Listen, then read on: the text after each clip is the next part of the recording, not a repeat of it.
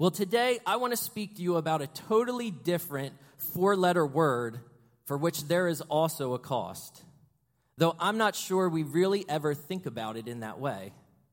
And that word is L-O-V-E, love. Now, if you were thinking a different word there, we'll talk after the service, we'll pray for you, we'll get you sanctified a little bit. But that word is love. Love is that costly four-letter word. Now, I know that might not make a whole lot of sense just yet, because I don't think that we often think about love in that way.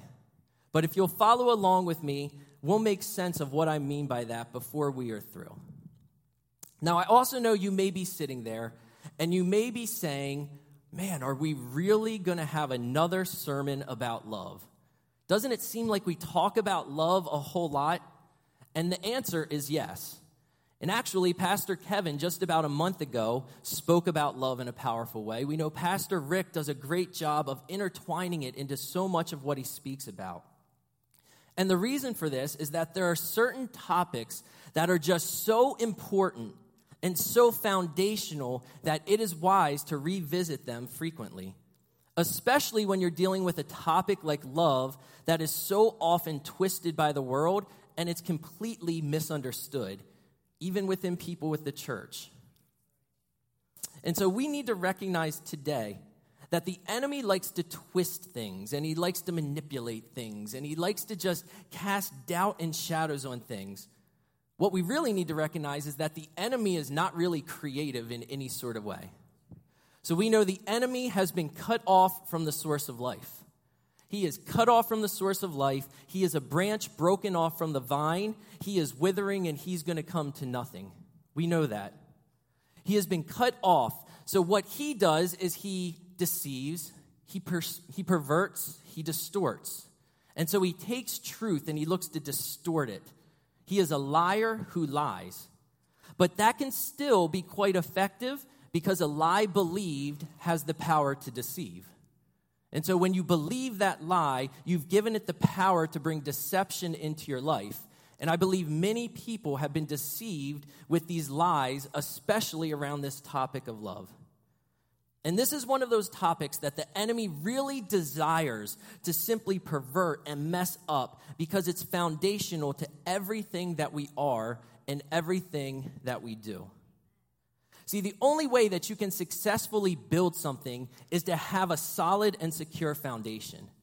If you have a weak foundation, it will limit what you are able to build on top. And so that is why it's wise to return to topics like this that are so foundational, because they ensure that we have that solid foundation on which God can build something great, on which God can build something really big. Now, the love of God is a massive topic. And honestly, I could probably preach 6 sermons diving deep into what we will look at today. But I just have this one week to get through this all, and so we are going to condense it down. You are going to get the concentrated version, and my prayer is that you get a lot of bang for your buck, so to speak, from the sermon this morning. Now, because the topic of love is so broad, what I want to do is look at it with a certain lens. And we're going to look at it with a lens of the necessity of walking in love for reaching our world for Christ. The necessity of walking in love for reaching our world for Christ. Now, when I say our world, I don't want you to start thinking, well, how does this one small church, or how do I as an individual reach the entire world? What I'm talking about today is reaching our world. It's the world in which we have been placed. We're talking about Littlestown and the surrounding communities. We're talking about our workplaces. We're talking about our schools, our neighborhoods. We are called to start reaching the world by reaching our world. And so let's break it down and look at love in the context of reaching our piece of the world. And what we are going to do today is we are going to build layer upon layer. We're going to set a foundation, and then we're going to start building layer upon layer of what love is, what it looks like in that context, just like layers of a cake, where we're going to layer them one on top of another to make a whole. And so I want to start with the one that I think may be the most important to grasp. There is a cost to love. Love can be quite costly. And if we are going to truly walk in love, we may need to pay a price. And there are three verses I want to look at to drive this point home. We're going to start in 1 John 3:16. Oh, yeah, we got them up there. Awesome. So 1 John 3:16, it says, "This is how we know what love is. Jesus Christ laid down his life for us, and we ought to lay down our lives for our brothers and sisters." Then on to John 3:16. Do we know this one? "For God so loved the world that he gave his one and only Son, that whoever believes in him shall not perish but have eternal life." And then Romans 5:8, it says, "But God demonstrates his own love for us in this: while we were still sinners, Christ died for us." So all three of these verses say something similar in just slightly different ways. And the central truth of them all is that God loves humanity. He loves his creation. And because he loves us, Jesus came and he died for us. In other words, Jesus and the Father loved us so much that Jesus was willing to pay an incredibly high cost, his very life. The price of mankind's redemption was the life of Jesus, and he was willing to pay that price. As such, don't ever let anyone tell you that your life has no value, because God the Father looked at your life and he valued it at the very price of his Son. Jesus looked at our lives and he said, "They are worth me laying down my life. It's a high cost, but I'm willing to pay it." Love may be the costliest thing, and yet what we see in Christ is that it is worth any price that must be paid. It's worth any price that must be paid. Do we think about love in this way? And this is where the world's distortion can cause so many issues, because the world paints this picture of love, that love is nothing more than these goosebumps and these good feelings and these emotional highs. And that if you're in a relationship or a marriage, and if times get hard or the goosebumps go away, then you must not be in love anymore. Well, if that is your definition of love, I propose you were never in love to begin with. You may have been other things. You may have been in lust. You may have had some sort of codependency. It's something, but it certainly was not love.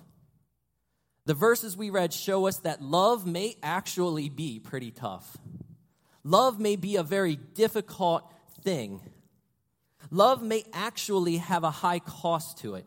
It may not feel very good, but if it's real and if it's working the way that God desires, then we know it is a price worth paying. Now, before I go too far here, right, and before I move on, let me be really extra safe here and caveat that I am not speaking about an abusive relationship and saying that love in an abusive relationship means that person needs to stay there and pay that price. Right? If there is an abusive relationship, love actually means getting space from that person until they get the help that they need and they're willing to change. Right? So don't misunderstand me this morning. But when it comes to impacting our world for Christ, there may be a cost that we have to pay. Now, in the United States of America, I know this whole concept of paying a cost for the gospel can be a little bit foreign to us. Because I believe in the United States, we sometimes become so enamored with the blessing of God. And if we're not careful, we turn the gospel and we turn our salvation into some sort of path to easy living, instead of seeing it as an entry into a lifetime of laying down our lives to glorify Jesus and impacting our world for him. Though we've idolized it in our country, comfort is not the goal of the gospel. Transformation of people's lives and the world is. I promise God is much less concerned with our comfort than he is concerned with us living a life that impacts this world with the gospel message. We may need to give up our comfort sometimes. And I know comfort has been something that gets idolized so much. So this means that we may need to pay the cost of laying down our comfort, and we may need to pay a price to advance this gospel in our world. Are we willing to pay the price to bring the love of Christ to our world? I mean, these are questions we should ask. Can we sit back and just say, do we actually, truly love our world? See, Romans 12:9, it says, don't just pretend to love others, really love them. Some translations say love must be sincere or genuine. Now, what's interesting, right, is that the only reason the Bible would tell us not to just pretend or to tell us that our love must be genuine is if it would be possible for God's people to pretend or to just sort of say we love the world but not really be genuine about it. There's warnings there for us. There's things that are there so that we can take a mirror and reflect and make sure. When we look at the people of the world, do we love them? Now, of course, I know the answer is yes. Of course we love the world, right? Jesus says to love the world. The Bible says we have to love the world. So yes, of course we love the world. So let me challenge us a little bit by rephrasing that question. I think this is a better question to ask than do you love the world? It's when you look at the lost people of this world, what price are you willing to pay to reach them? It's not so much just us saying, yeah, I love people in this world. The question really is what price are we willing to pay to reach them? What are we willing to do to encounter them? If our love is genuine, then we must be willing to lay down our lives for them. If our love is genuine, it requires us laying down our lives for them because God defined what love truly is, and that was Christ laying down his life for us. Now, we know many believers, they've laid down their lives as martyrs for the faith. But this is also about learning to lay down our lives as in dying to ourselves each and every day so that we can focus on others. I'm not just saying you need to be willing to die for Christ, which I certainly don't downplay, but dying for Christ is but one moment in a lifetime, whereas laying down our lives is a lifetime of moments. And we're called to lay down our lives each and every day to reach our world for Christ. Bethel, what price are we willing to pay as individuals and as a church to see our community impacted with the kingdom? And I'm not saying this is an easy thing. It can be hard. The Bible talks about how wickedness and iniquity and all of those things can cause love to grow cold. And so this is only possible when we encounter and when we receive the love of Christ. When we are changed to become the very love of Christ, and when we stay close in his presence, allowing him to continually strengthen the fire of love in our hearts. This is an area where head knowledge will not suffice. Head knowledge will not cut it. I'm talking about supernatural experiences in the very presence of God and in the presence of the Holy Spirit where we allow him to transform us. I fear in the Western world, we put too much emphasis and too much value on simply knowing a bunch of facts. When I went to college, I took computer programming classes from professors who never worked in the real world as programmers. They had no practical experience. They just had a lot of head knowledge. Now, don't misunderstand me. Head knowledge is important. There are things we need to know. We should be passionately reading the Word of God. I would encourage you to attend discipleship classes on Wednesday night. I would encourage you to get hooked into a small group so that we can fill our minds with truth. But there are also things in our Christian walk that go beyond the ability for these little brains in our head to even comprehend. If we limit the eternal God of the universe who spoke all of this into creation to only what we can comprehend in our minds, then we will level off far below what God intends for us. He's got greater things for us than what we can even grasp in these minds that he has given to us. Greater things than we can even imagine. See, Paul talks about this in Ephesians 3:19, this encountering God's love. He says, and to know this love that surpasses knowledge, that you may be filled to the measure of all the fullness of God. To know, what Paul is talking about here, to know here is to experience and encounter. And he's telling us that God's love is too great to fully grasp with your minds, and it's something that you just need to experience. It's like trying to explain to somebody what riding on a roller coaster is like that's never ridden a roller coaster. You can try to explain it to them all you want, but until they actually get on that roller coaster and encounter it and experience it, they have no real clue. And Paul is saying you can know facts about God's love, you can know verses about his love, but God wants to show up and encounter you and wash you in that love and just drench you in that love so that he can change you. And Paul says that that's a necessary experience if you want to live a life filled with what the Bible calls the fullness of God.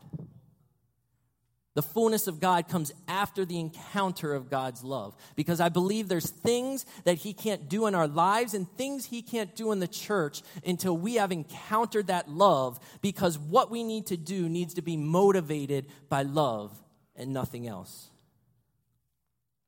We must be people who encounter God and receive that love so that we are overflowing with it, so that it overflows out of our lives. You cannot give away what you don't possess. See, it doesn't help you. I could tell you this morning, hey, I'm going to give you $1 billion. You shouldn't get too excited, because I certainly don't have $1 billion to give to you. You can only give away what you have.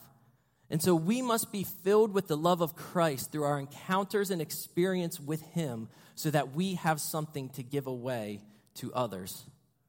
And then we must be willing to pay a price, because if we are going to reach our world, we may have to pay. It may be the cost of our reputation. It may be the cost of comfort. It may be the cost of certain opportunities or money, whatever it may be. Right? We're not sugarcoating anything this morning. There may be a cost to show the world the love of Christ, but it's worth any price, because when we walk in love, it lets us see below the surface. So there's the second layer of the cake. So there may be a cost to love, but when we walk in love, it lets us see below the surface. If we don't walk in love, it will be impossible to see below the surface correctly. And you say, well, what do you mean by that? Well, here's what I mean.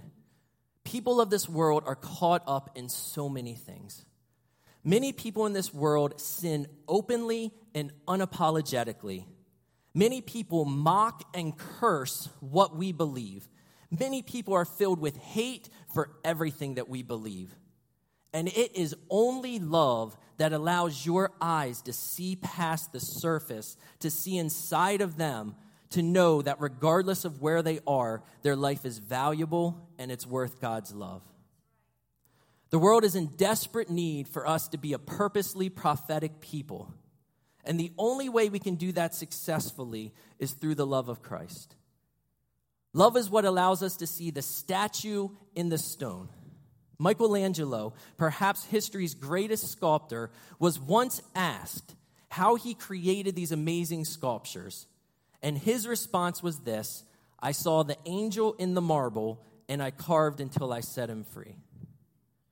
If we are walking in the love of Christ, then our eyes can be open to see the statue in the stone in people's lives. Regardless of their current state, regardless of their current sin, regardless of their current hate or disdain for you and for me, we can see them in love, and we can see past the surface inside to see the statue of what God has created them to be. Even if they are so far away, and to everyone else, they just look like this one big block of stone. And in love, we begin to chisel away. In love, we begin to chisel away, which isn't an easy process. But we see the angel in the stone, and we are willing to pay the price to help set it free. And it may be a long process. It may not seem like you are making any difference, but if you are walking in the love of Christ, you can be empowered to continue without faltering, because we also know that love need not be reciprocal. Love need not be reciprocal. Simply put, true love is not given in order to receive. Now, don't get me wrong. I don't think any one of us would love to be in a situation where we go and we pour far, pour forth our hearts, letting somebody know how much we love them, to have them reply, "That's great. Thanks." I don't think any of us want to be in that situation. I think we would all prefer to receive love back when we give love. But the key we understand is that the love isn't given in order to receive. Love is simply given. Love is simply given. And this is an area where love in our world is so distorted, because many people in our world love in order to be loved. They give something. They give what they believe is love in order to receive something, to try and fill a need in their life. And it's why so many relationships are so dysfunctional.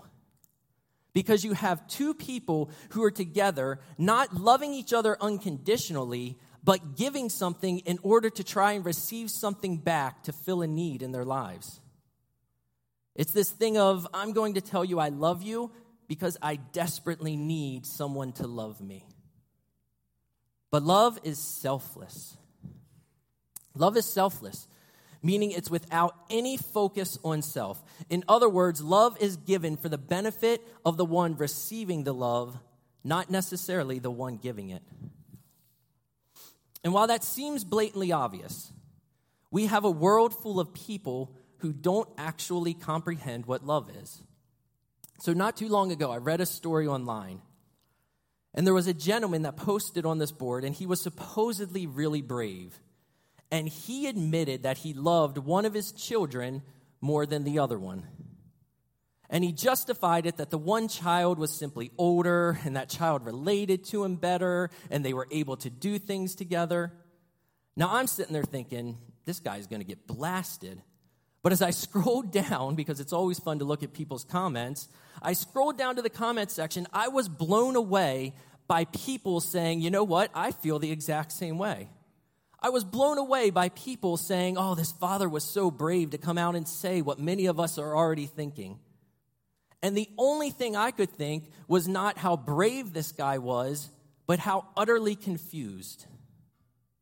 He and every person who commented supporting him showed that they had no concept whatsoever of what true love is. Because he supposedly loved one child more because of how that child made him feel, about what that child did for him. That's not love, because that is self-focused, and love is completely selfless. Now, I have 4 kids, and I know I relate to them in different ways, because God has made them different, and they're obviously at different stages of life. And yet I love them all perfectly equal, because my love is given to them for them, not because of anything they do for me or how they make me feel. If our needs and our feelings come into the equation, then we've moved away from love into something else entirely. And I say all of that to say this: we must love the world for the world, not because we expect to receive anything back. Because the truth of the matter is, the world may never love us back. Many people in this world may never love us back, regardless of what you do. And if we have a twisted definition of what love is, it could become easy to say, well, if you're not going to love us, then we're not even going to spend the time. If our definition of what love is twisted, it will be easy to say, if you don't want our love, then we'll just take it elsewhere. But if we have truly encountered and are walking in God's love, then I believe we can continue to love them for who God created them to be. We can love them selflessly, recognizing that we may never receive that same love back, but we continue to love without expecting anything, knowing that giving love is necessary, because God's love will drive us to action. In the midst of 2 Corinthians 5, Paul describes us as God's ambassadors. An ambassador is an official representative. And Paul tells us that we are God's ambassadors, working to reconcile the world back to him. And then in verse 14, he makes this statement, and he says, Christ's love compels us. Christ's love compels us. Now, the word he uses for compel has this really strong sense to it, almost to the point of controlling. Some translations actually translate it that way, and they say Christ's love controls us. Now, to understand this, it's not to be viewed as Christ reaching down and controlling us like we're some sort of robots. Rather, what it's saying is that we have been so impacted by his love, and we have been so transformed by his love working inside of us. We are so filled with that selfless love for others that we can't help but work to pass it on and work to bring it to them. It's an internal change revealing itself through our outward behavior towards others. It's not just lip service, as we discussed a little bit ago, but it's something inside of us that looks at a broken world with love, and it doesn't allow us to sit on the sidelines, but it says, I need to step up and I need to do something. I would propose that if the love we say we have for the world doesn't compel us to action, then it's not really love, because love will lead to action. The verses we started with today. God's love for humanity meant he wouldn't just sit back and say, well, they really screwed up. Good luck, guys. No, his love for humanity drove him to take action on our behalf. And returning to the main theme of this, there may be a cost when we take that action. But if we have encountered Christ's love, there is something inside of us that will compel us and drive us ahead. And the last point I want to drive home is this. The type of love we have been discussing towards our world and others is the true path to a successful life, because 1 Corinthians 13:8 tells us that love never fails. When we live our lives in that selfless, sacrificial love in the eyes of God, we will never fail. Now you say, how can that be? Because we probably all felt like we've fallen short in regards to reaching people for the kingdom. All of us have probably felt like what we have done for the kingdom hasn't made the impact that we've desired, or hasn't been as effective as we hoped it would be. Well, the first way to answer that is you just don't know what God will do. The word says we spread the seed, we water the seed, and we trust God to bring the increase. See, before you ever see the plant sprout out of the earth, there is so much happening below the surface with that seed. So don't ever give up on those seeds that you have planted and those seeds that you have been watering, because you don't know how close they are to sprouting out of the earth. It may just be one more time of watering. But there is something even bigger, I think, to grasp here about why love never fails. See, 1 John, multiple times, it declares that God is love. God is love. So love is not merely an attribute of who God is. Love is not simply something he does. It's within the very essence of his nature. It's within the very essence of his being. It's who he is. And if that is true, the fact of the matter is that we may never be more like Christ than when we simply love.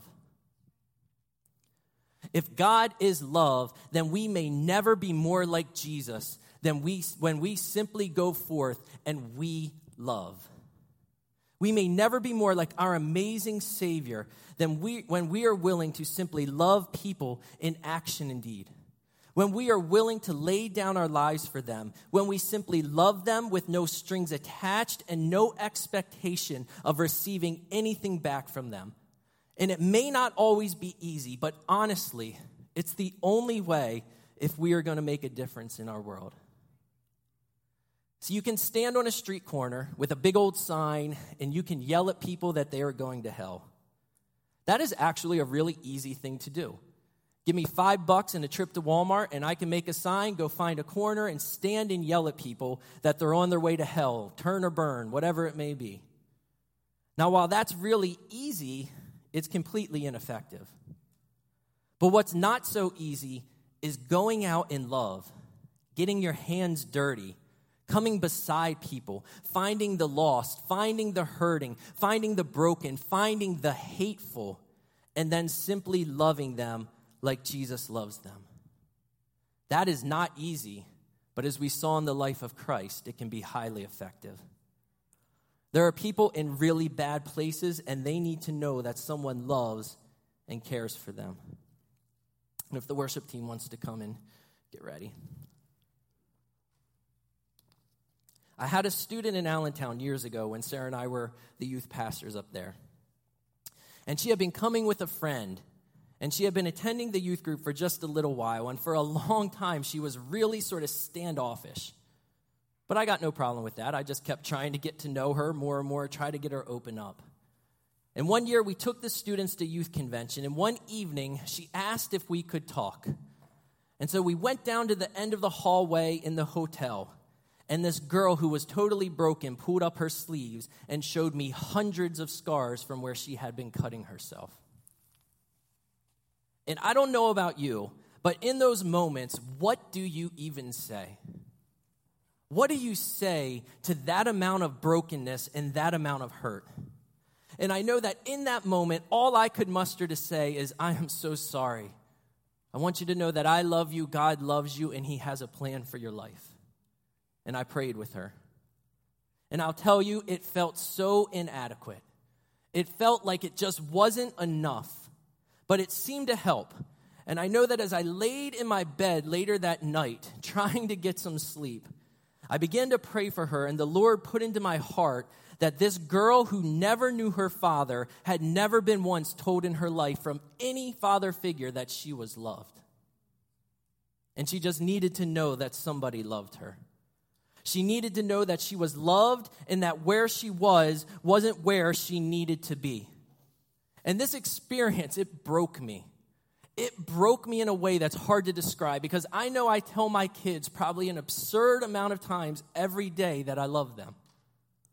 And as you get to know me, you may think I'm a weirdo, but I'm going to tell you that I love you. First, because I really, really do. I love you. But second, I never want a chance that somebody can be going through life not hearing that they are loved.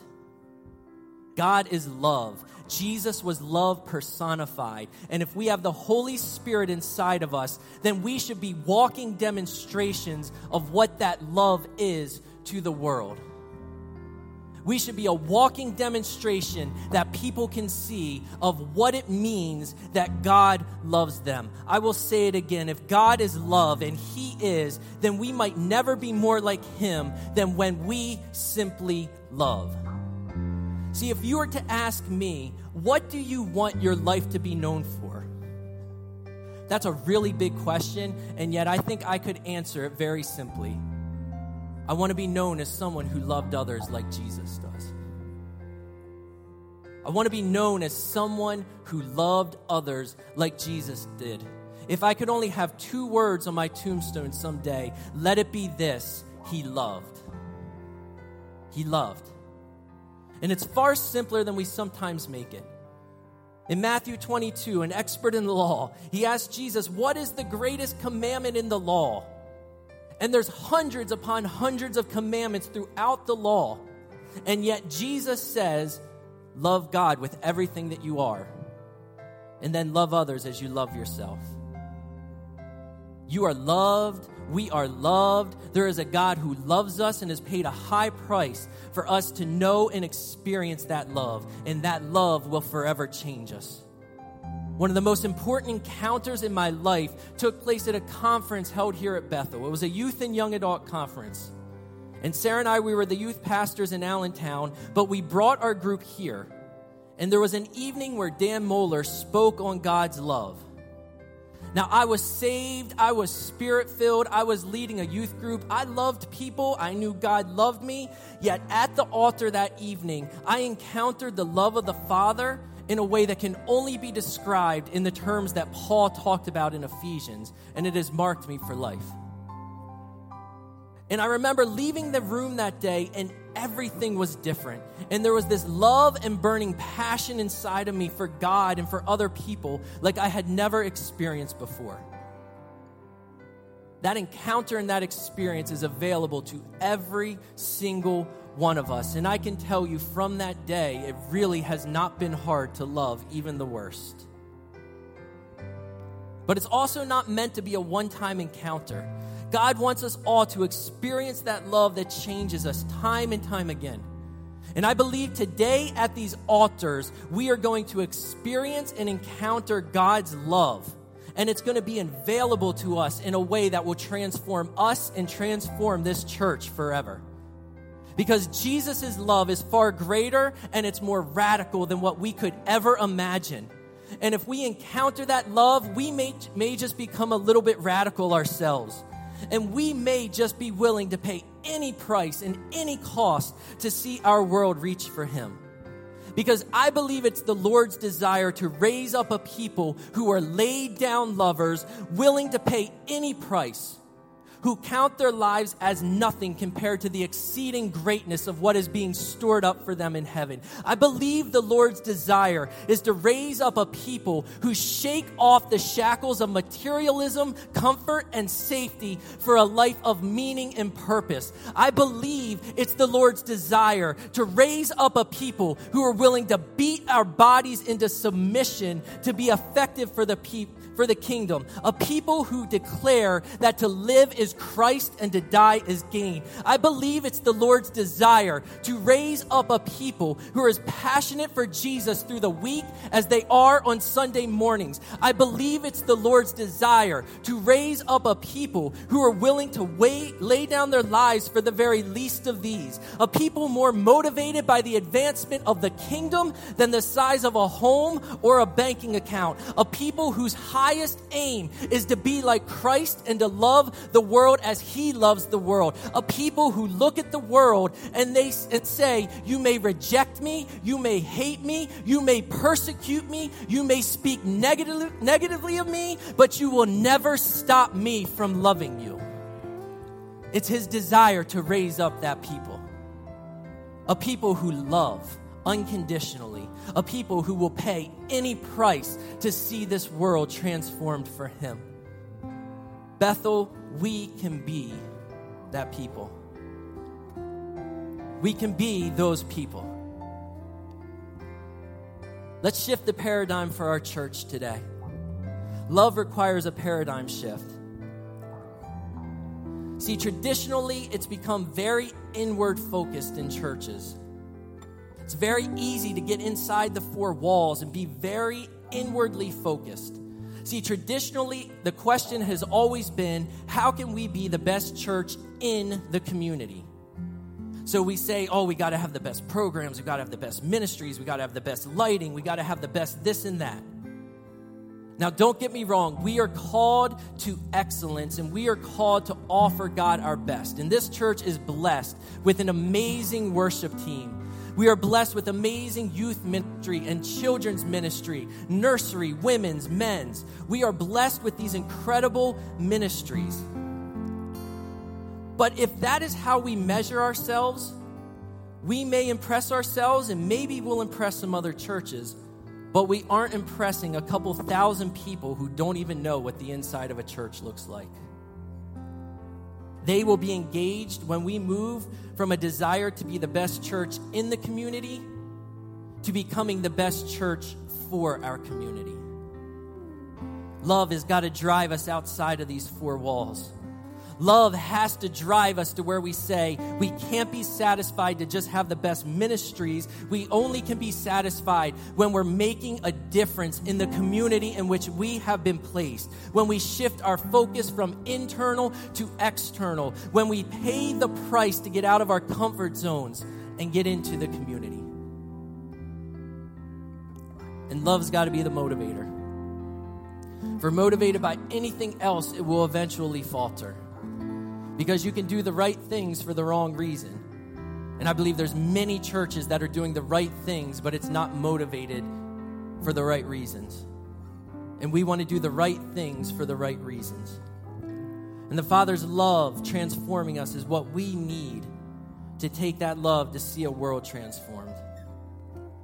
And my message today is that it may be costly, but it's worth any price that we need to pay to see this world impacted for the kingdom and souls won for eternity. May we as Bethel Assembly of God be known as a church that loved. Not just in thought, not just in words, but in action and in deed. May we be known as a church that was willing to pay any price to see our community impacted for Jesus. So here's how I'd like to close today. If you want to go ahead and stand to your feet.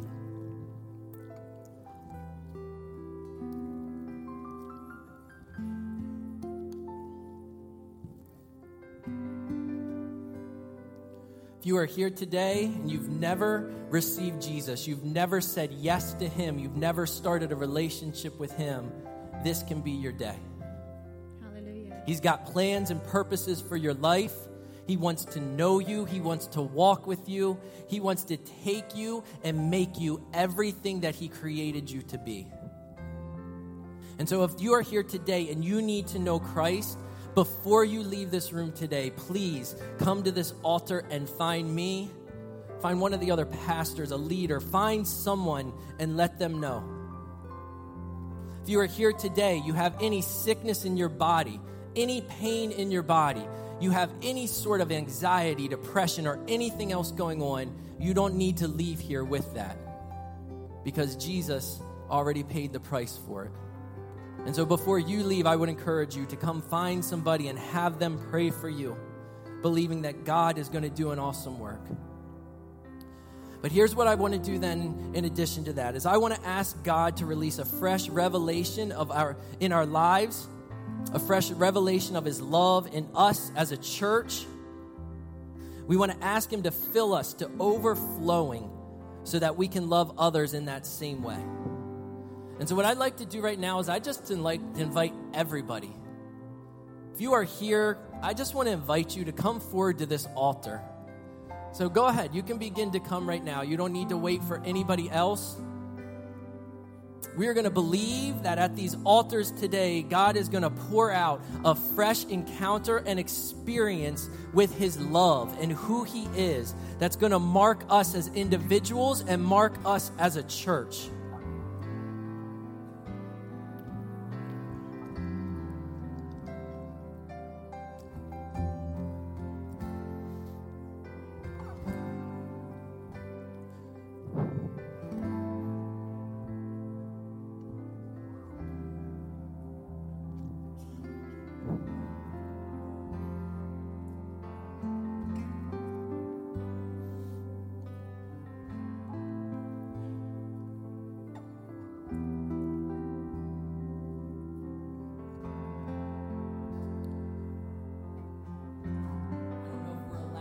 But we got hand sanitizer on the way out. Why don't you grab the hand of someone beside you? I believe there's something powerful when we connect as a body. I want everyone to just connect in this place. If you're worried, just don't touch your face before you leave, all that good stuff. Hit that hand sanitizer. But there is something powerful when we connect as a body. May we be so burned with the love of God that we can no longer walk past that person in the supermarket that God highlights to us. May we be so burned with the love of God that this church will start looking outward and saying we can no longer sit on the sidelines, but we are going to do something in our day. Father God, we come to you this morning and we thank you that you are love, that you have given us that love, that you have demonstrated that love, that you have clearly defined that love, and that you will pour out that love into our hearts and into our minds, that we can experience something that's greater than what we can even comprehend or fathom in these brains that you have given to us. And so even right now, Father, I pray that you would just begin to pour out that love on every person standing around this altar. Father, for those that are watching at home right now, I pray that they would just begin to feel the warmth of your love poured down from heaven over them, from the top of their heads down to the soles of their feet. I pray that they would encounter and experience your love in a way that will mark them for the rest of their lives. Father, I pray that from this very day forward, this church would be changed, that we would walk in love in a way that we never have before, that we as individuals would go forth in love that drives us to action, that drives us to lay down our lives, that we as a church body would be willing to lay down our lives and pay any cost to see Littlestown and the surrounding region impacted with the gospel of Jesus Christ. And so, Father, we say, here we are. Burn us with your love this morning. Let us not leave here the same way that we came, but transform us and change us and make us more like you. And so right now, Father, I pray that you will begin to pour out that love into our hearts. Pour out that love into our hearts. Change us, Father. Change us, Father. Make us more like you. Make us more like you, Jesus. That we would pay any price. Lord Jesus, that we would be willing to slow down and stop for the least of these. That we would be willing to get our hands dirty, to go down and spend time with those that are hurting and broken. Lord, that we would be patient and loving and kind to those who spitefully hate us. That we would show them love that changes their heart forever. And so, Father, we pray for Littlestown and the surrounding region. Father, we pray that in these days to come, that you would turn our eyes external and that you would raise up new ideas, new visions, new ministries, new things to go forth to impact this community with your love.